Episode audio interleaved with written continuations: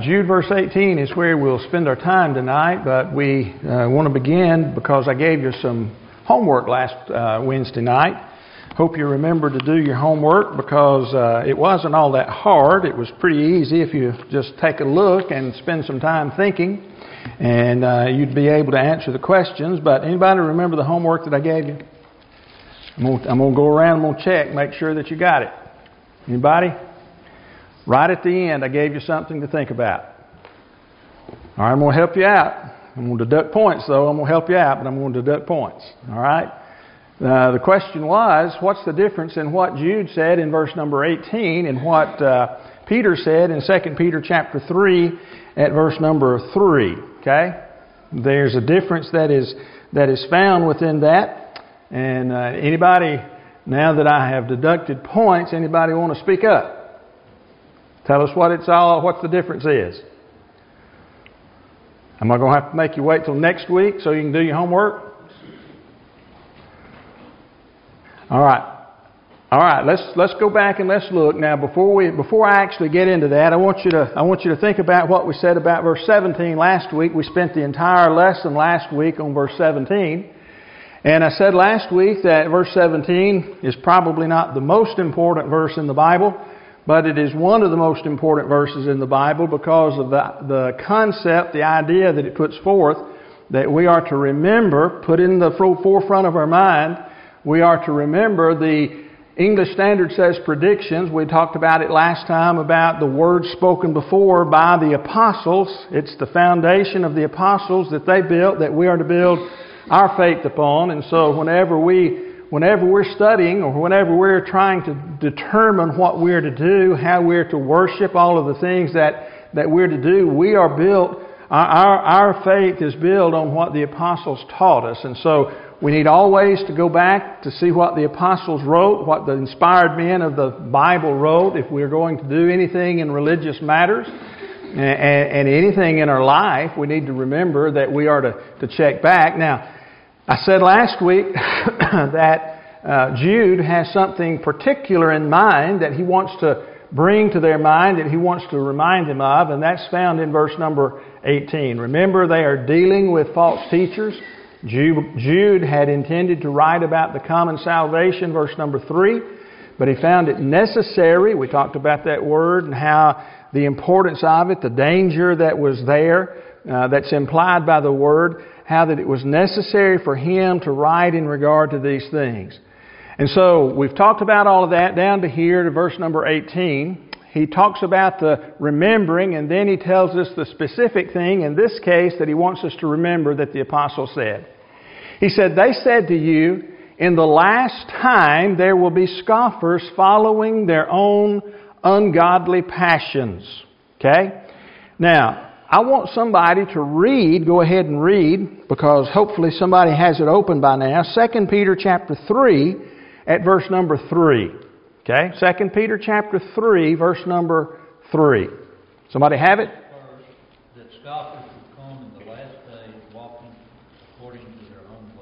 Okay? Now look at those two. This just right off the bat here.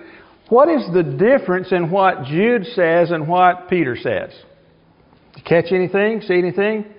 Look at it carefully, and that's why we always talk about when we're studying the Bible that we look at it word by word. Brother Winkler used to say, as I've said before, not only do you look at it as a book, but as, as uh, Old Testament, New Testament, as books in the Bible, as chapters, as verses, as words, as uh, letters, by even the letter. Okay? Do you see a difference in what Jude says and what Peter says. Difference in mind is Jude says, they said to you, and then uh, verse 3 here says, knowing this verse. Okay. Well, I, that's, that's a little bit different. I, I, I was talking more about the message itself.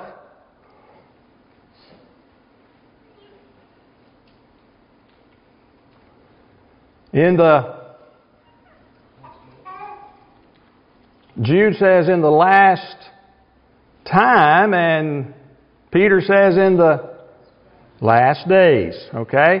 Now, why is that important, or is it important at all? Well, let's talk about the phrase itself for a little while tonight. Let's talk about, first of all, the idea of the last time, or the last days, rather, that Peter talks about, and then we'll come back to the book of Jude, okay? Peter says the last days. Now, if we were to break down the original language, we'd find that the first part of that, the word that's translated last, means simply last, final, or end. And then the word that's translated days in Peter, 2 Peter, means uh, uh, the space between the dawn and the dark, or a whole 24 hour period. That's the definition of the word that's used. And so it's literally in the last days. Okay? Now, when are the last days? Is that phrase ever used in the New Testament uh, prior to what is said here in the book of Peter? Yes, it is. And we can determine then by looking at that and another passage that we'll spend some time on tonight, but we can determine when the last days are. Now, before we go back and we, we read that, a lot of people, when they see the term last days, what do they automatically do? What's the first thing that they, they jump to? End of time. Somewhere, somewhere at the end of time. We don't know when it is. But we just know that's going to be the last days where we're jumping into the future. Okay? And so what does Peter and what does the other writers of the New Testament, what do they mean when they're talking about the last days? Well, go back to the book of Acts, if you will, for just a minute tonight. In chapter number 2, look at verses 16 and 17.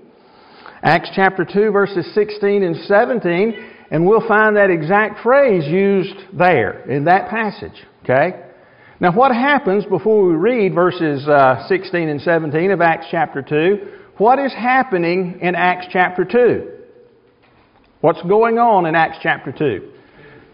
We have Peter preaching. We have, at the beginning of the chapter, we have the Holy Spirit coming upon the apostles. We have Peter and the rest of the apostles, the Bible says, they were preaching. Okay? And, and what had happened? Well, when they saw all of the commotion that's going on with the preaching of Peter and the apostles, what happens? They accuse them of being drunk, okay?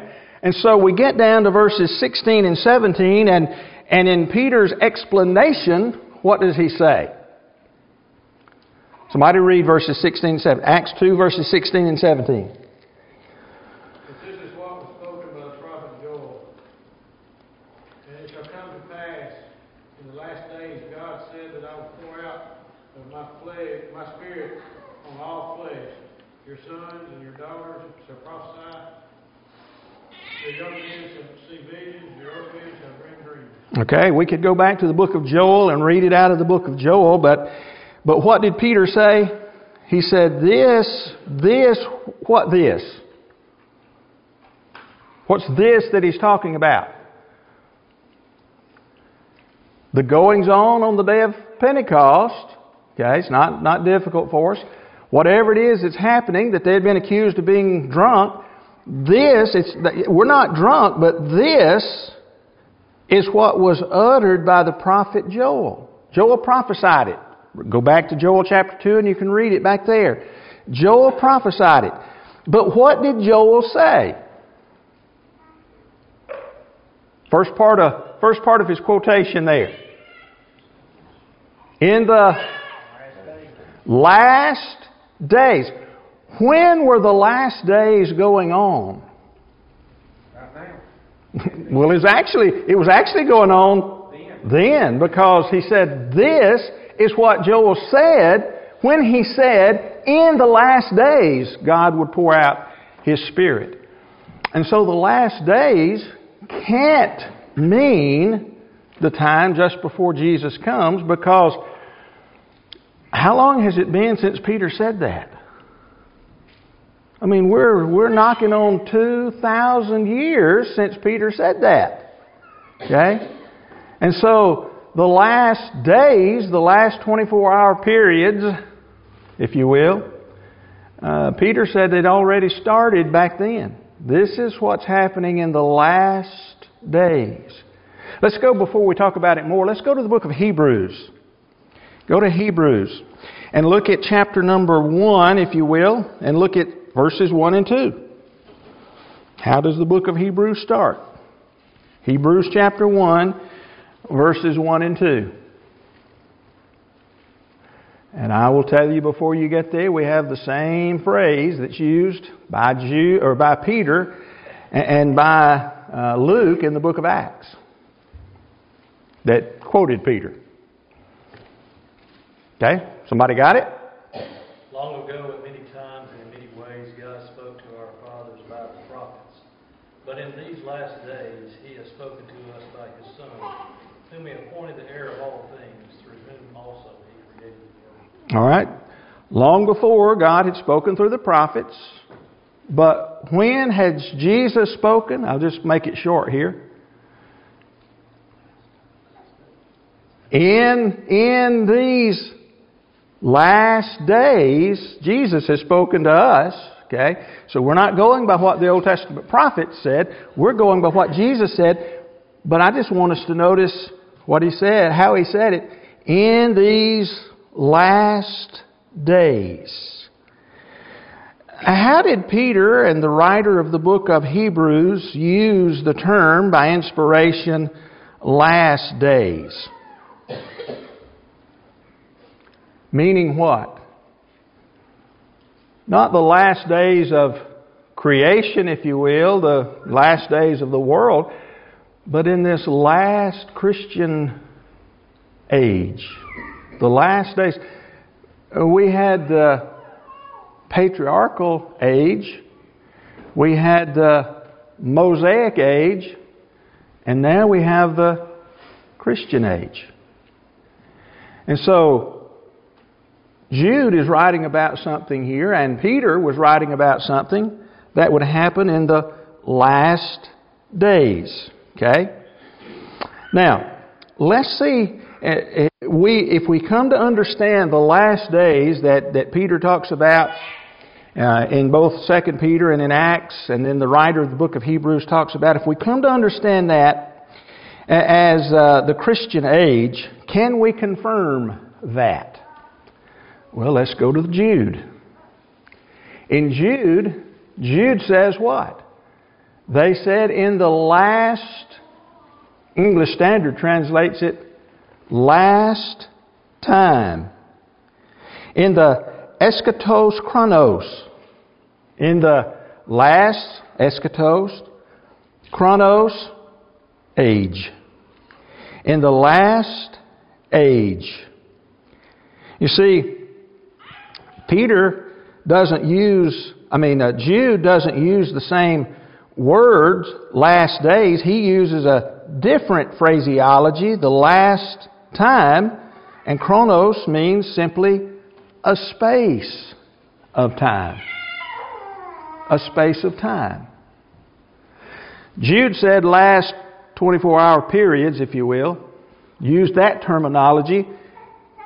Jude broadened it out and said it's the last space of time, last age, if you will. And so when we look at it then, we're not looking at, at something that's still in the distant future.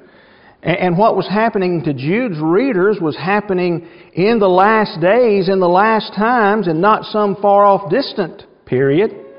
It was the last times. Now, you know what? Peter uses that same phraseology too. He doesn't use it in 2 Peter, he uses it in 1 Peter chapter 1, verses 20 and 21, when he said, He was foreknown before the foundation of the world, but was made manifest in these last times. Who was made manifest? Well, if you read the entire chapter there, or the context of it, you know who was made manifest, who was, who was shown. Who was it? It was Jesus, the Savior. He was, he was made manifest in these last times, same words that Jude uses in verse 18, for the sake of you, who through Him are believers in God, who raised Him from the dead and gave Him glory so that your faith and hope are in God. And so we have this great period of time in which Christ would come and he would be preached, he would be made manifest. This, this 2,000 year period so far, almost, that we're living in. And we are in the last days, last age. And so I just wanted to point that out because I've told you a number of times as we've been studying through the book of Jude that Jude and Second Peter are sisters. They're, they're twin sisters. They, they cover many of the same topics.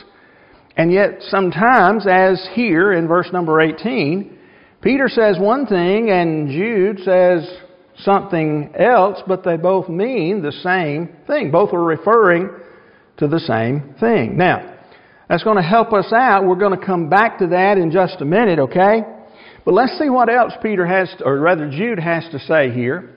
He said, In the last time there will be scoffers following their own ungodly passions. What is a scoffer? That word that's translated scoffer is used only here and in 2 Peter chapter 3 at verse number 3. We, when we read that passage just a little while ago, uh, we saw that word used there, translated as the word scoffer. What is a scoffer? Word can mean what? A mocker? Or, in this case, he's referring back to those who are the false teachers who are, as we've already noted, denying the only Lord and Savior Jesus Christ and all of those things that we've studied so far. He's, he's talking about these. They're, they are these who are mockers. Now, Peter just says that uh, they desire, that they uh, uses the word desire, uh, lust, and it's sinful. Uh, uh, the word is added for uh, clarification, but, but Jude when he, when, when he talks about these, he says that they are following their ungodly passions. Their passions. Both of them, both Peter and Jude use the word uh, passion or desire. And the word passion or desire, I guess I probably should say this. The word that is translated passion or, or passions here uh, doesn't necessarily have to be a bad word. It can be either good or bad, depending on the context of the word. Uh, for example, in Philippians chapter 1 at verse 23, Paul said, I'm hard pressed between the two. My desire is to do what? To depart and be with Christ, which is far better. Okay? And so he uses the same word that's translated passion here um, uses it again in the book of 1 Thessalonians, chapter 2, verse number 17. Uh, but since we were torn away from you, brothers, for a short time, in person, not in heart, we endeavored the more eagerly and with great desire to see you face to face. And so, the idea of a desire is not a bad thing, doesn't have to be a bad thing, but, but the word sinful is used in Peter, and the word ungodliness ungodly passions is used by Jude. That's an interesting word, the word ungodly. it, it is an opposite of the word for godly. You would think that when we talk about something being ungodly, but the same is true in the, in the original language. It's the negative of the word which means piety, goodness, and godliness. These people were, were the negative of that. They were characterized by impiety, wickedness, and ungodliness. And so, whatever desires it was that they had, these folks are called by Jude ungodly. King James says ungodly lust. Uh huh. That's the that that desire, that passion, uh, lust, sometimes translated lust, but uh, the word, original word, can be used in either way, such as what Paul used it in uh, the book of Philippians and First Thessalonians. And so we've got the ungodliness, the ungodly part, the passions, the desires that they were having that were coming coming out. Uh, what is it that these men have been doing, and, and that we've noted already. They're doing things for gain, are they not? If you back up just a few verses, uh, gain does not necessarily mean uh, for money, but they're doing it for followers and so forth, as we talked. And, and so uh, they're pulling men away. Uh, the whole book has described uh, this ungodliness that they are promoting within even the church.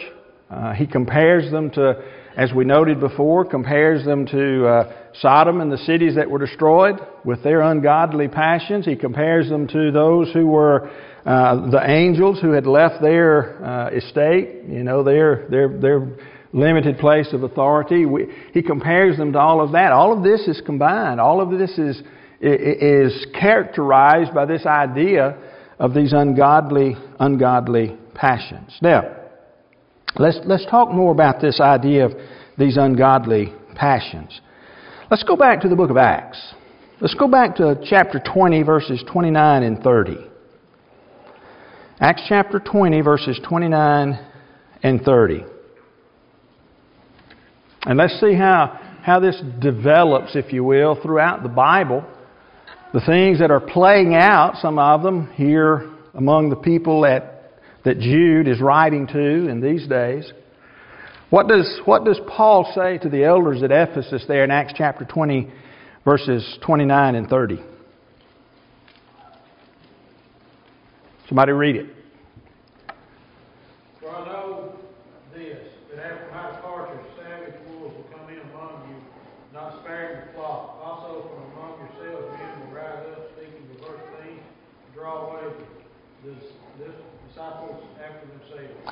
All right, what's the primary purpose of those who are the sheaves in, or the, the, the wolves in sheep's clothing? What's their primary purpose? Oh, look at the last part of it again. Let, let the Bible tell you what the primary purpose is. Uh, did we just not did we not just get through saying that these men were doing things for gain, such as drawing followers away? Okay? And so, Peter, or rather Paul, had said something similar all the way back when he was when he was on earth, and when he when he was talking about uh, uh, talking to the church at Ephesus, he said, "Hey, they're going to be men who rise up. Uh, they're going to they're going to divide the church. They're going to do that in order to draw followers away after themselves." Now, why would anybody want somebody to follow them. Ungodly passions. Some kind of complex, some kind of idea. I know more, I know better how to do religion. I know more about what God wants and what God, uh, God Himself knows. And so, you know, even back in the book of Acts, we have that. Okay? But now, go to the book of 1 Timothy, chapter 4. 1 Timothy chapter 4, look at verses, we're going to do a long reading here. Let's just go ahead and read verses 1 through 8. 1 Timothy 4, verses 1 through 8. And I'm going to, whoever starts, don't jump because I'm going to stop you here. Who's got it?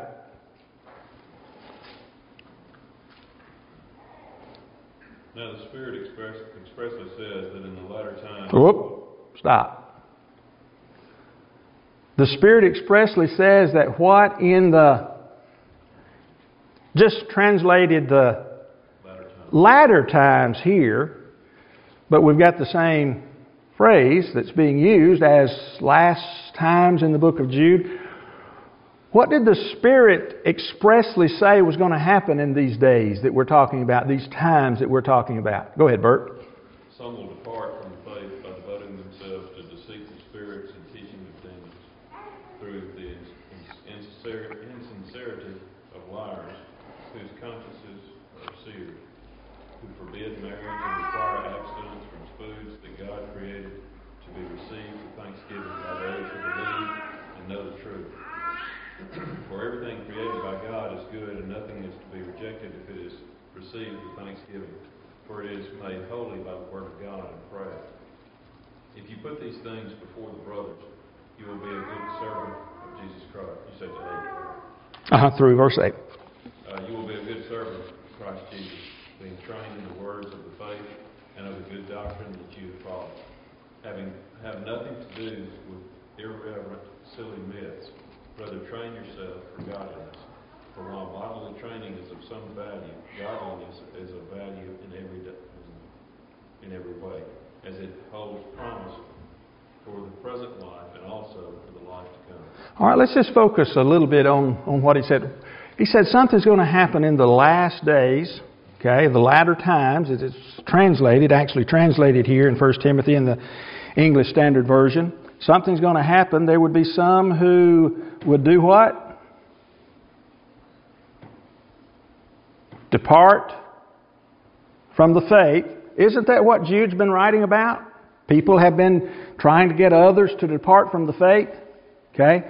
And he goes on and he starts talking about uh, some different things. Uh, talks about how their consciences are seared. But look at look especially at verse number three. Look at verse number three. Who forbid marriage and require abstinence from foods that God created to be received with thanksgiving. Does that remind you of anything in our day and time? What? Do what? Catholicism? Now, they're not the only ones who have ever forbid marriage, but they followed after that, that idea. What, what is the. I, I definitely don't sympathize with them in their doctrine and all of the harm that they've done in, in God's kingdom. But what's one of the big things that the Catholic Church is dealing with right now? That's in the news. Homosexuality and, and priests that are molesting young men, especially.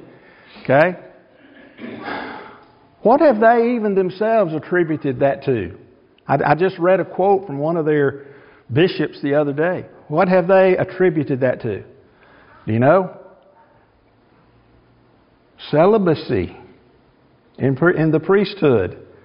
It wasn't always that the Catholics were to be uh, uh, celibate. Some uh, prior, I forgot the date, but there was a time when they could be married, but there was a change that was made. What else? Notice another thing that said here that just happens to be goes hand in hand. They forbid what? Eating certain certain foods. When y'all were growing up and you went to school and you got a school meal on Friday, anybody anybody know what you generally got on a Friday? You got fish sticks. Why? Somebody had to work all the week, you know, to catch enough fish for everybody. Why did you get fish sticks? Some folks haven't haven't put two and two together. Why did you get fish on Friday? Because of the Catholic religion. Now I said that because he said something was going to happen in the latter times, in the last days. Folks are going to depart from the faith. Jude's already talking about it. He said we need to remember what the apostle said back in verse 17 because some are going to depart from the faith. And there are other writers that write about the same thing that Jude is writing about. Okay? All right, look at another one real quick, another one or two real quick before we run out of time tonight. Uh, go again to the book of 2 Timothy, chapter 3, verses 1 through 7. 2 Timothy, chapter 3, verses 1 through 7. And while you're turning there, I'm going to go ahead and read for the sake of time. Paul writes and says, But understand this, that in the last days, there's our term again, same thing Jude and Peter have been talking about.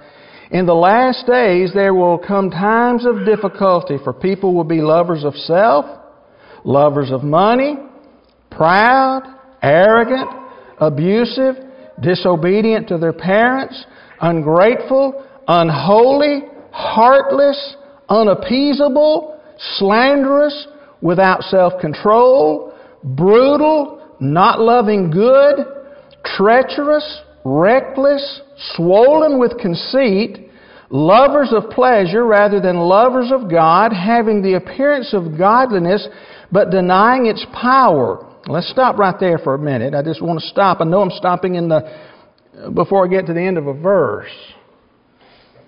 But does any of that sound familiar?